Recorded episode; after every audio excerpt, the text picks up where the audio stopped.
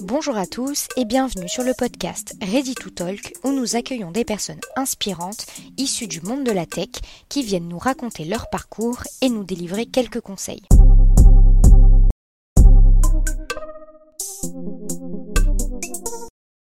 Bonjour Christophe, merci euh, beaucoup d'avoir euh, accepté mon invitation euh, pour le podcast donc de Ready to Talk tu étais d'ailleurs l'un des premiers à nous avoir fait un retour positif de notre podcast, donc je suis d'autant plus contente que tu fasses partie de nos invités.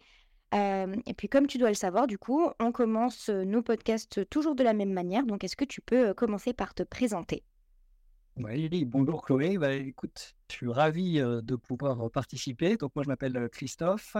J'ai 48 ans. Qu'est-ce que je peux dire? J'ai trois filles et depuis maintenant six moi, je suis à mon compte en tant que freelance DSI de transition.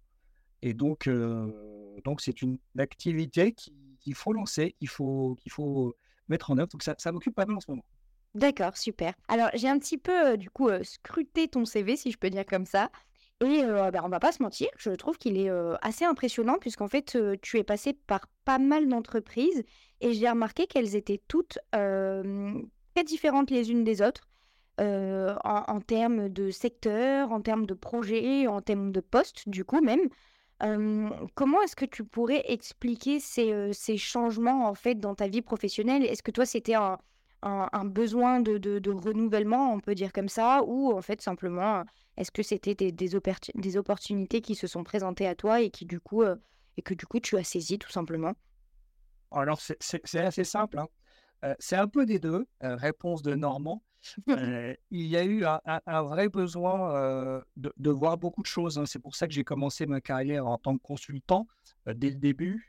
j'ai été développeur, chef de projet, mais toujours dans des grandes structures, des ESN, qui m'ont permis de voir différents projets, différents différents métiers. Hein. J'ai travaillé pour Auchan, j'ai travaillé pour la Cogema, j'ai travaillé pour Universal Music, pour L'Oréal. Donc, plein de missions différentes dans des domaines différents. Et, c'est pour ça que j'avais choisi un métier de, de, consultant parce que ça permettait justement à la fois de progresser d'un point de vue technique. quand on fait plein de missions différentes, on apprend plein de sujets différents, plein de techno, plein de, de méthodes de travail. Euh, j'ai travaillé pour Accenture hein, pendant, euh, pendant deux ans et, c'est vrai que c'était euh, une, une, vraie école de la gestion de projet et, et, de, et de la force de, il y a la force de frappe d'un point de vue quantité de boulot, parce qu'on était pas mal, pas mal occupé. Mais le consultant change régulièrement de mission et c'est quelque chose que je voulais faire pour pouvoir découvrir des nouveaux métiers, des nouvelles technos, comme je te disais, et puis surtout de pouvoir faire évoluer ma carrière dans un sens où à chaque mission, je pouvais un peu décider de ce que j'avais envie de faire. Donc, les 15 ans où j'ai été consultant, bah, ce que je disais, j'ai été architecte, j'ai été développeur, j'ai été chef de projet et j'ai fini en tant que directeur de projet. Donc, vraiment une progression vers de moins en moins de techniques, même si je garde toujours les pieds dedans, mais de plus en plus de management d'équipe. C'est ce qui m'a drivé. Hein. Je voulais vraiment euh, travailler avec les gens, euh, travailler avec les clients, être euh, au plus proche des échanges, pouvoir travailler sur les produits, travailler sur tous ces sujets-là. Et vraiment, c'est quelque chose qui m'a toujours drivé. Et donc, toutes les opportunités qui se sont présentées à, à moi et qui s'alignaient avec cette volonté de voir des choses différentes, euh, bah, je les ai saisies euh, jusqu'au jour où j'ai quitté le, métier du conseil euh, pour rejoindre Photobox. Hein, c'est le, le, c'est toujours, je pense, aujourd'hui le leader du marché des, des, outils personnalisés. Hein. On connaît Photobox pour ses albums photos. Mmh et on faisait des mugs, des porte-clés avec les photos que tu avais envie de mettre dessus. Donc, une structure qui à l'époque faisait 100 millions d'euros de chiffre d'affaires, euh, il y avait 600, 700 personnes. Euh, j'y suis resté pendant 4 ans. C'est une structure dans laquelle je suis resté plus longtemps parce qu'ils m'ont donné l'opportunité justement de continuer à, m'épanouir, à faire des, choses différentes, à gérer des personnes différentes dans des environnements différents. j'ai commencé euh, à, l'usine. je gérais l'IT des usines du groupe. Donc, c'était quelque chose que je n'avais jamais fait. Je ne connaissais pas l'informatique industrielle.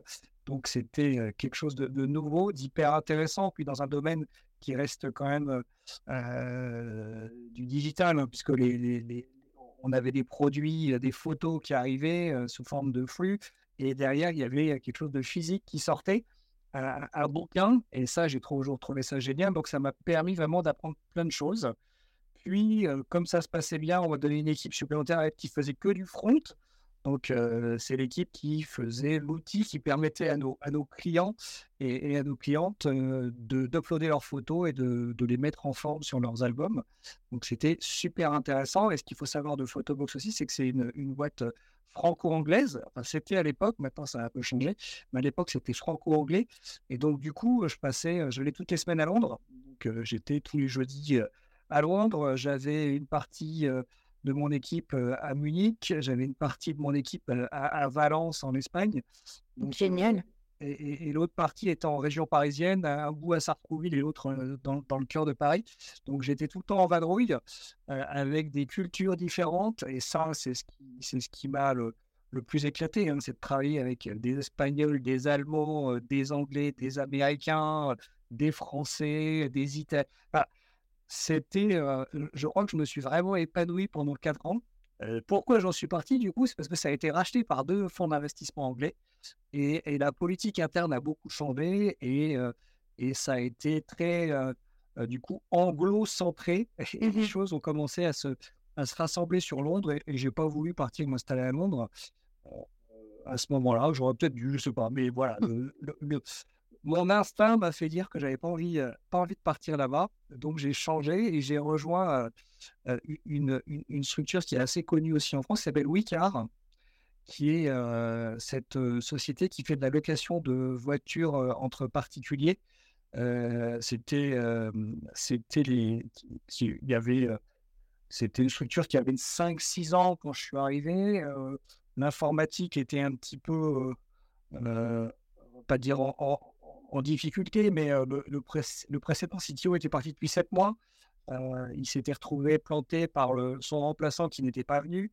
les équipes étaient un peu laissées, laissées à l'abandon. Donc, je suis arrivé avec, avec l'objectif de remettre ça à plat, de recruter une nouvelle équipe au taquet et puis, et puis de faire une refonte complète de l'architecture.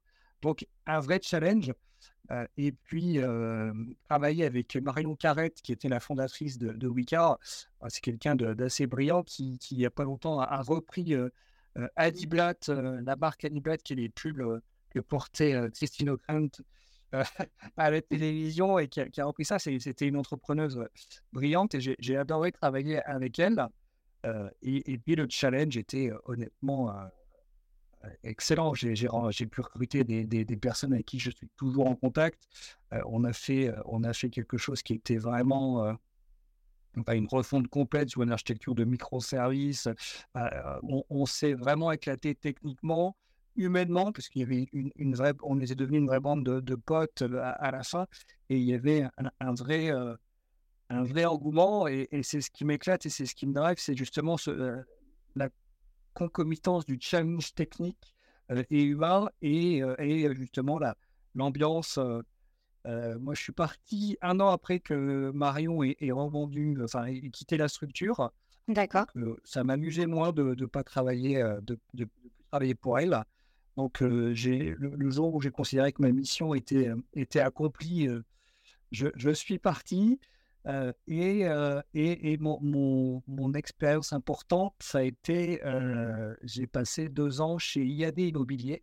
D'accord. IAD Immobilier, c'est une des licornes françaises hein, qui a levé l'an dernier plus de 300 millions d'euros et qui est valorisé un milliard deux à peu près, qui était valorisé un milliard deux à l'époque, donc je pense que ça va être un peu plus maintenant, qui est ce, le leader européen en, en, matière de réseau immobilier et là-bas, pareil, je, les ai rejoints, un, parce que je ne connaissais pas l'immobilier et ça me permettait d'apprendre quelque chose de, nouveau.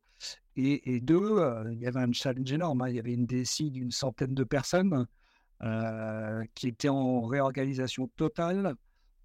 donc, il y avait un vrai sujet de, de comprendre les gens, de savoir quelles étaient leurs compétences, où les mettre. Mmh quels, quels, étaient les meilleurs postes pour eux, à quel endroit ils allaient s'épanouir, et en même temps une complexité technique, puisqu'on était au début d'une refonte quasiment total, qui d'ailleurs est toujours en cours. Hein, c'était c'était un vrai mastodonte, hein, l'outil, l'outil qui avait été développé chez IAD, quelque chose d'énorme, puisque tout ce qui est nécessaire à un agent immobilier pour fonctionner était développé en interne, était fourni par IAD. Donc il y avait un, sujet, un sujet énorme et on a pu travailler main dans la main avec le directeur produit.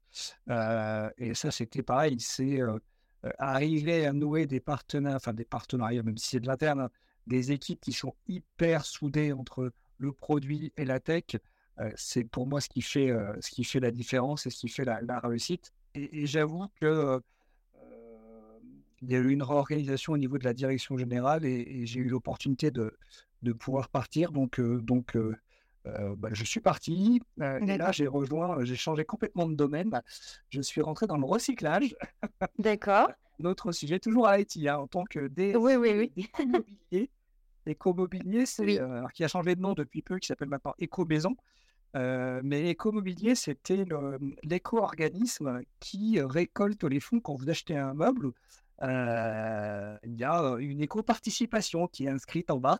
Et ben, c'est Écomobilier qui récupère ces fonds et qui a pour mission d'État, puisque c'est l'État, c'est une société privée mais avec un agrément d'État, qui a pour mission de gérer tout le cycle de vie des meubles avec les fabricants et avec les revendeurs. D'accord.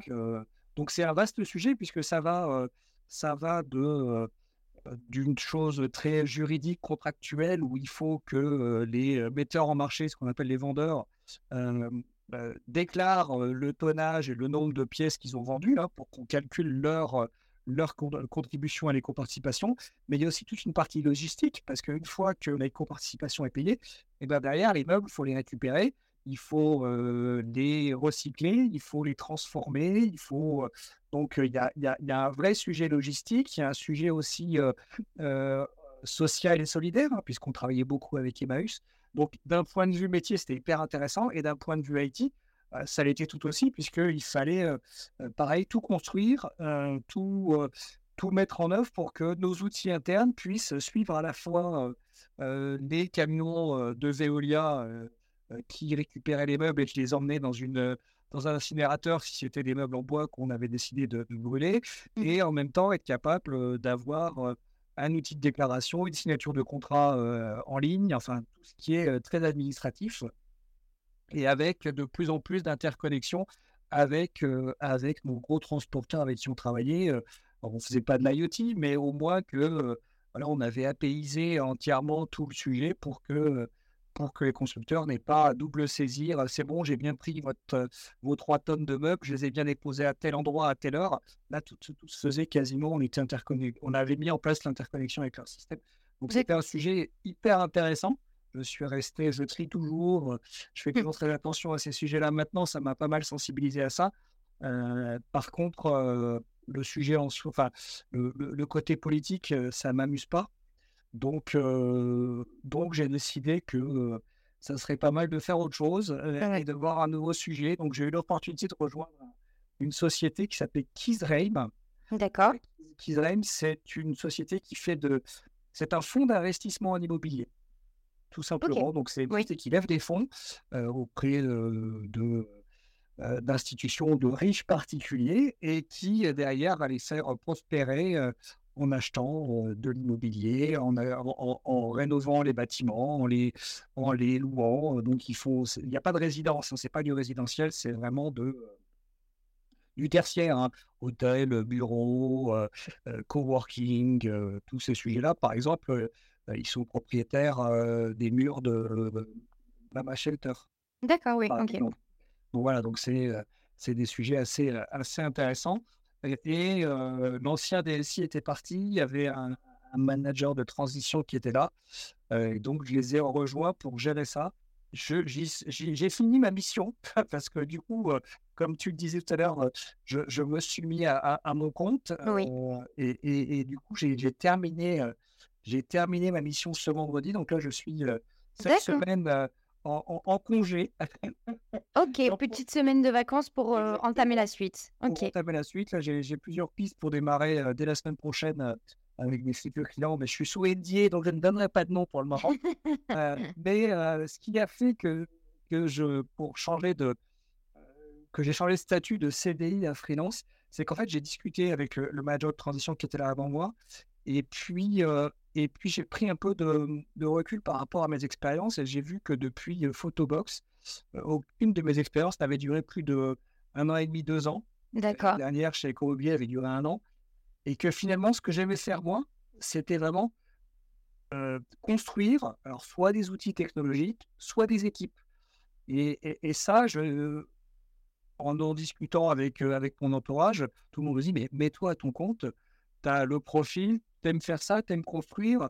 La durée, euh, t'amuses pas tant que ça. Au bout d'un an et demi, deux ans, tu t'ennuies parce que tu rentres dans un, une espèce de train-train quotidien. Mmh et, et vas-y, lance-toi. Donc, à 48 ans, j'ai j'ai pris mon élan, j'ai sauté. Bah et, et, je suis ravi de l'avoir fait.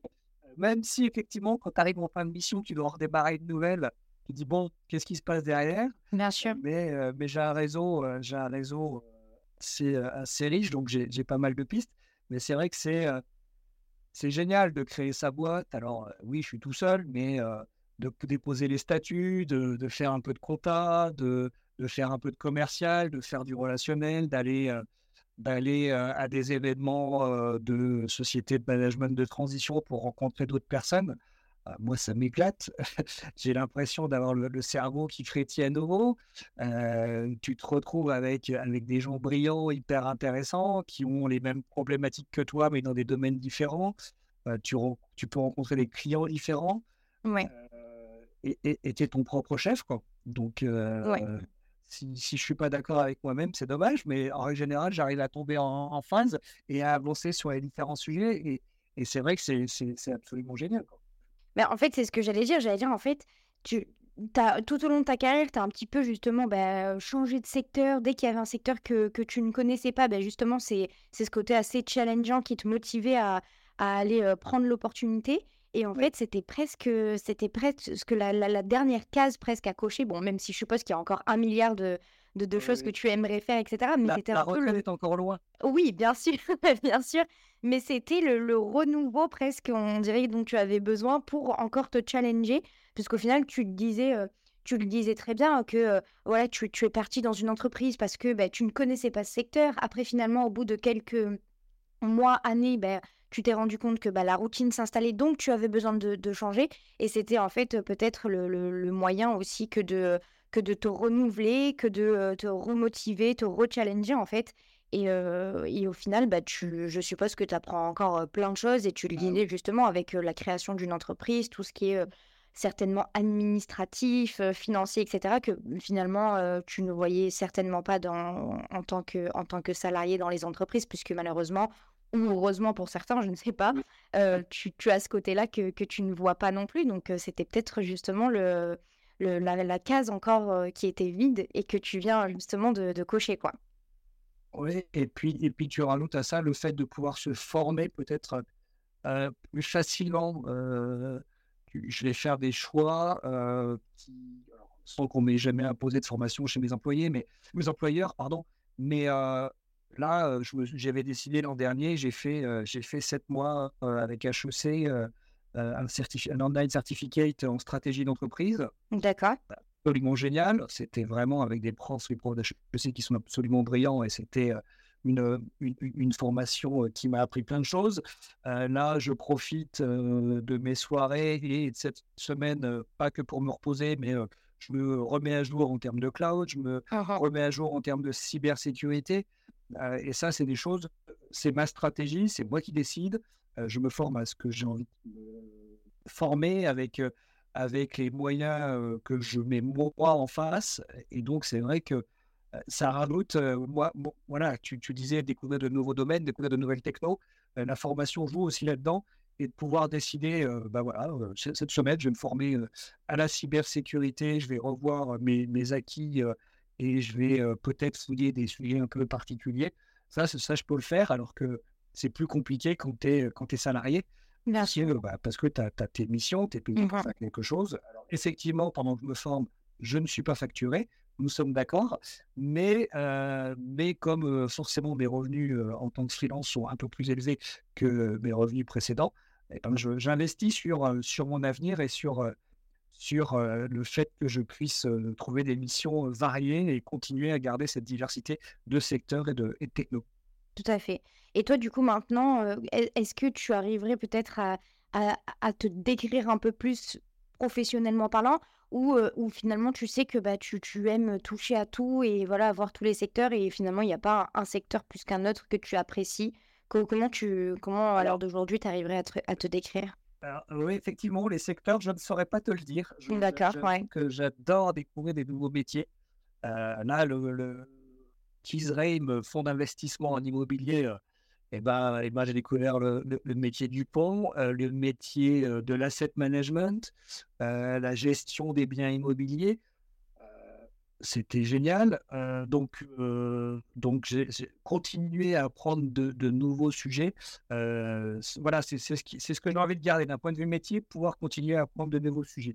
Après, ce que j'aime faire, moi, c'est construire. C'est-à-dire, on vous donne un sujet où il y a tout à faire ou presque, ou tout à reprendre et, j'ai six mois, un an pour, pour mettre ça à plat, pour mettre en place les nouveaux process, pour reconstruire une équipe si c'est besoin, pour repenser une architecture technique.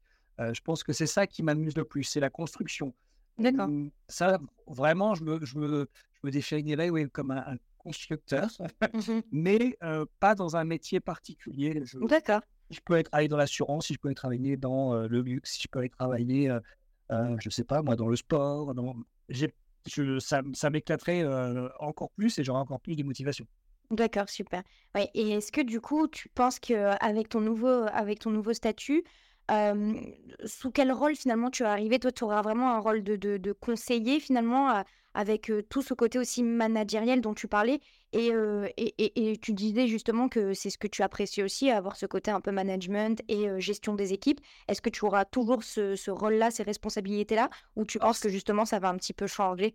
Ça dépend des missions. Mmh. Effectivement, j'aurai certainement moins de management. Ça, c'est D'accord. certain. Sauf dans des missions de, de, de vraie transition. Pendant 7-8 mois, on remplace quelqu'un ou on attend le recrutement du nouveau. Et là, on a un rôle comme un interne, sauf qu'on sait qu'on est là pour, pour une durée limitée. Là, effectivement, tu retrouves les fonctions que j'ai pu mener dans mes différentes expériences. par contre, il y a d'autres missions où tu es vraiment là en, en, en, tant que conseil et organisateur.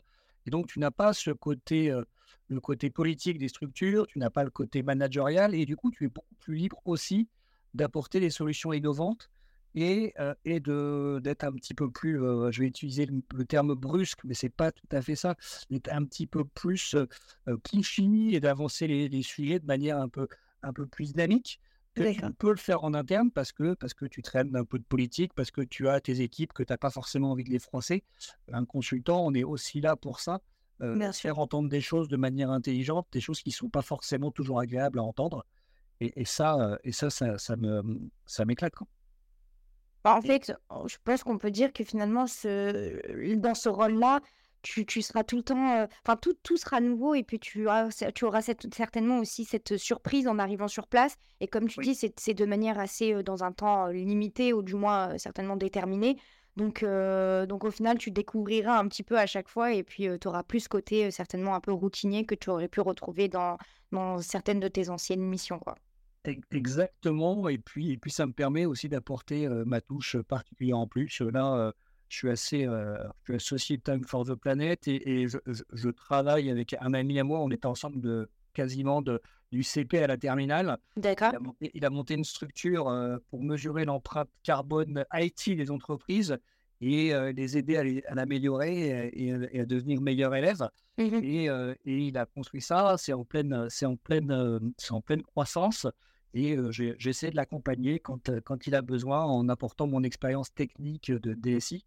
et, c'est vrai que c'est pareil, c'est encore quelque chose de différent, c'est une corde supplémentaire. Et, souvent, quand on rentre par ce biais-là, il y a d'autres sujets qui peuvent arriver. Donc, c'est franchement voilà, avoir, à la fois une diversité de missions et puis pouvoir apporter aussi une vision un peu différente qu'une grande ESN, puisque quand tu es, es, tout seul, tu t'apportes aussi ta personnalité, ça c'est top. Bien sûr. Ok, ok, super. Et puis, comme tu dois le savoir, pour terminer cette première partie, j'aime bien que, voilà, j'aime bien poser cette question pour avoir un peu ta vision des choses, tes conseils du moins sur, sur le secteur de l'IT.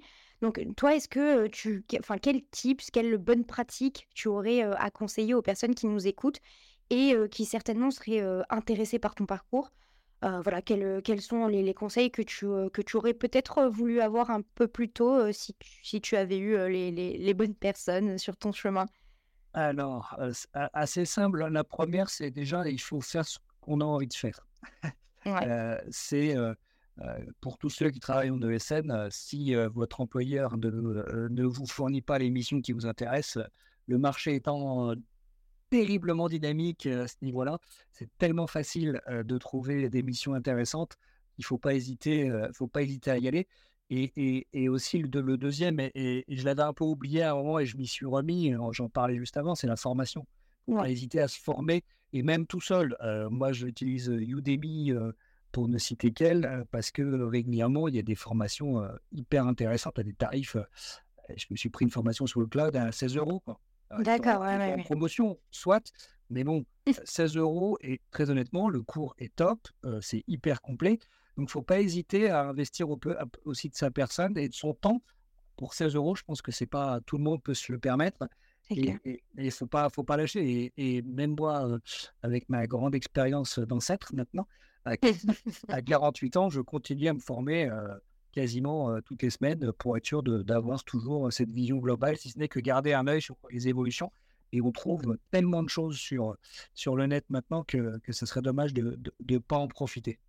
Oui, puis mmh, clairement, je pense que le secteur dans lequel, dans lequel tu es, c'est tellement un secteur qui évolue et certainement de manière très rapide, voilà, avec toutes les innovations, toutes les, les technologies qui apparaissent, qui s'améliorent, etc. Donc en fait, je pense que c'est essentiel. Et finalement, je pense que ça ne concerne pas que l'IT, puisqu'en fait, dans tous les secteurs, notamment dans la communication, dans le marketing, dans tout ce qui va être stratégie, etc., il faut pas, il faut pas hésiter à, se former. Et puis c'est vrai que je pense que certains experts ont peut-être entre guillemets peur, si je peux dire comme ça, de, de, de, de, reprendre les formations, puisque je pense qu'il n'y a pas, finalement pas grand monde qui aurait osé faire ce que tu as fait, c'est-à-dire de, de, râler, reprendre une formation, de, se remettre entre guillemets sur les bancs de l'école. Je pense que c'est pas donné à tout le monde, mais je pense que ça donne un, message aussi de, motivation et que de dire et de dire que bah, c'est important. Et, et, finalement, comme tu le disais, quand on veut se renouveler, être le meilleur et être, et être expert dans son domaine, bah, finalement, c'est, ça fait partie des, des, meilleures techniques. Quoi. avec, il faut oser. Quoi. Avec la rencontre avec ses pairs, il faut aussi rencontrer les gens. Mmh. moi, j'adore aller voir des gens qui font le même métier que moi, discuter avec eux, échanger. Bien sûr. Sur LinkedIn, j'ai quelqu'un qui me contacte, on, on, peut, on est du même domaine, est-ce qu'on pourrait échanger? Et je le fais quasiment à chaque fois. Mmh parce que je trouve ça hyper intéressant de, pouvoir. On apprend toujours des choses des autres personnes. Bien sûr. c'est des choses qu'on voit pas forcément là dans les formations du coup. Bien sûr, bien sûr. Mais écoute, merci beaucoup Christophe. je te propose de passer du coup à notre deuxième partie. Et donc pour ceux qui ne connaissent pas le concept, durant cette courte partie 2, je pose des questions beaucoup plus ludiques, beaucoup plus, beaucoup plus drôles à nos invités qui nous permettront de, de, connaître sous un autre angle. Donc, est-ce que tu es prêt, Christophe, pour notre partie 2 Tout à fait. Très intéressé de savoir quel est ton plaisir coupable. J'adore cette question parce que des fois j'entends des choses qui sont assez surprenantes. Donc, j'ai hâte d'entendre ton plaisir coupable si tu en as un. Alors, oui, oui, j'ai j'écoute, j'ai une chanson que, que j'écoute quand j'ai pas le moral. D'accord. Et, même mes filles se foutent de moi. Donc, c'est la chanson de, de, Céline Dion et Garou. D'accord. Sous le vent, qui est, qui est sirupeuse à souhait. Mais qui est incroyable quand même, à un moment donné, voilà. pas se mentir. Bon, c'est deux grands pouvoirs. Et, et, et j'avoue que de temps en temps, entre deux bons Metallica qui me défont, un petit soulevant, c'est pas mal. Mais je suis ravie de l'entendre parce que moi j'adore cette musique. J'adore ah. cette musique et je pense que beaucoup de nos auditeurs vont se dire mais elle est incroyable cette musique. Donc franchement dans plaisir coupable quand même. Oui, il faut l'écouter. Elle est incroyable. Donc merci à toi de nous partager cette ce, ce, son ce, petit plaisir coupable, mais je suis sûre que beaucoup vont se reconnaître. Donc certains vont se dire ah ouf, je ne suis pas le seul. Donc merci à toi. J'ai une deuxième question. quel est, selon toi, le personnage réel ou virtuel, pour le coup, que tu aimerais incarner le temps d'une journée et pourquoi? Pourquoi ce personnage? Tiger Woods. Tiger Woods, ok. Parce que je joue au golf, je suis en train de me mettre un peu sérieusement et j'adorerais gagner un Masters. Euh, rentrer ce cote devant 4000 personnes qui sont autour du green et qui, t'acclament, ça, ça m'éclaterait bien. Ok, mais du coup, à Paris, tu, tu, arrives. Bah oui, non, non, mais oui, Tiger Woods, incroyable. Mais à Paris, il y, a des, y a des petits golfs comme ça où tu peux y aller facilement? Oui, il y en a plein. ah, mais génial. Paris Centre, hein, mais eh oui, je m'en doute. C'est plus compliqué, mais je en, en, région parisienne, tu en as tout autour de Paris. Euh, en, allez, en 15-20 minutes de, voiture. Génial. Tu trouves des golfs super sympas et, avec des gens super sympas, on s'éclate bien. Donc, euh, franchement, c'est, ça permet d'être dans la nature. Alors, je sais qu'il y a des, des, polémiques autour de l'arrosage des golfs, mais je fais plutôt des golfs un peu rustiques, un peu, euh, un peu ruraux, moi. D'accord. voilà, après. Après, c'est voilà, aussi un de mes plaisirs et, je crois que c'est le sport qui me fait le plus de bien pendant 2, 3 heures, 4 heures dehors. même quand il fait froid, c'est quand même super agréable. Donc, je comprends mieux aussi ta volonté de peut-être redescendre un peu en province parce que bon, c'est vrai y en a peut-être, c'est peut-être un peu plus facile de trouver des golfs un peu. C'est plus facile et puis un moment, il fait, il fait un peu moins froid l'hiver, c'est cool. C'est clair, ça c'est sûr. Et dernière petite question, est-ce que tu... Euh, enfin, es plutôt une personne qui est dans la réflexion selon toi ou plutôt dans l'action? Mais je pense connaître la, la réponse quand même. Ah, alors, c'est compliqué. Ça va dépendre. Certaines personnes te répondront, que, te répondront que je passe trop de temps à réfléchir avant de faire quelque chose. D'accord. Euh, mais une fois que je suis lancé, par contre, euh, je suis à fond dans l'action. Ok, oui. ton, ton, parcours, je pense qu'il parle quand même assez de lui-même parce que. J'aime que les choses, j'aime que les choses bougent. Exactement. Mais, je vais beaucoup aussi penser les choses. Je vais lire énormément de, de sujets sur le management, énormément de, de bouquins sur. J'en ai un sous les yeux qui s'appelle La psychologie de l'argent. J'en ai plein, plein de choses qui, qui me permettent aussi de, de, voilà, de réfléchir au sujet. Donc, mmh quand je fais les choses, je suis vraiment dans l'action et je suis lancé mais j'aime beaucoup aussi avoir ce côté réfléchi et de, de, penser les sujets en un mot quand même. D'accord. Et finalement, je pense que c'est ce qui fait ta force parce que tu as le côté réflexion, mais je pense que pour certaines personnes, et je, me sens assez concernée quand, quand je dis ça, parce que pour certaines personnes, bon, on va être trop souvent voilà, dans la réflexion, mais pas assez dans l'action, justement. Et toi, je pense que tu as, as, trouvé quand même ce juste milieu, du moins de ce que, de ce que je connais de ton parcours et de ce que tu viens de, de nous dire. Donc, donc franchement, je pense que ça peut, enfin, c'est assez exemplaire et, du moins, j'aimerais m'en inspirer pour ma vie personnelle et professionnelle pour le coup. Donc, donc voilà, super. Merci à toi. Bah écoute, notre échange arrive déjà, déjà à sa fin. ça, passe vite, hein. Franchement, c'est vrai que c'est passé très, très, très vite. Mais je suis ravie de t'avoir reçu sur notre podcast. D'ailleurs, n'hésitez pas à laisser un commentaire et à noter ce podcast. C'est gratuit, ça fait toujours plaisir car ça aide au référencement. Et puis voilà, je te remercie encore une fois, Christophe, pour cet échange et j'espère te retrouver très rapidement sur, pour un nouvel épisode de Ready to Talk.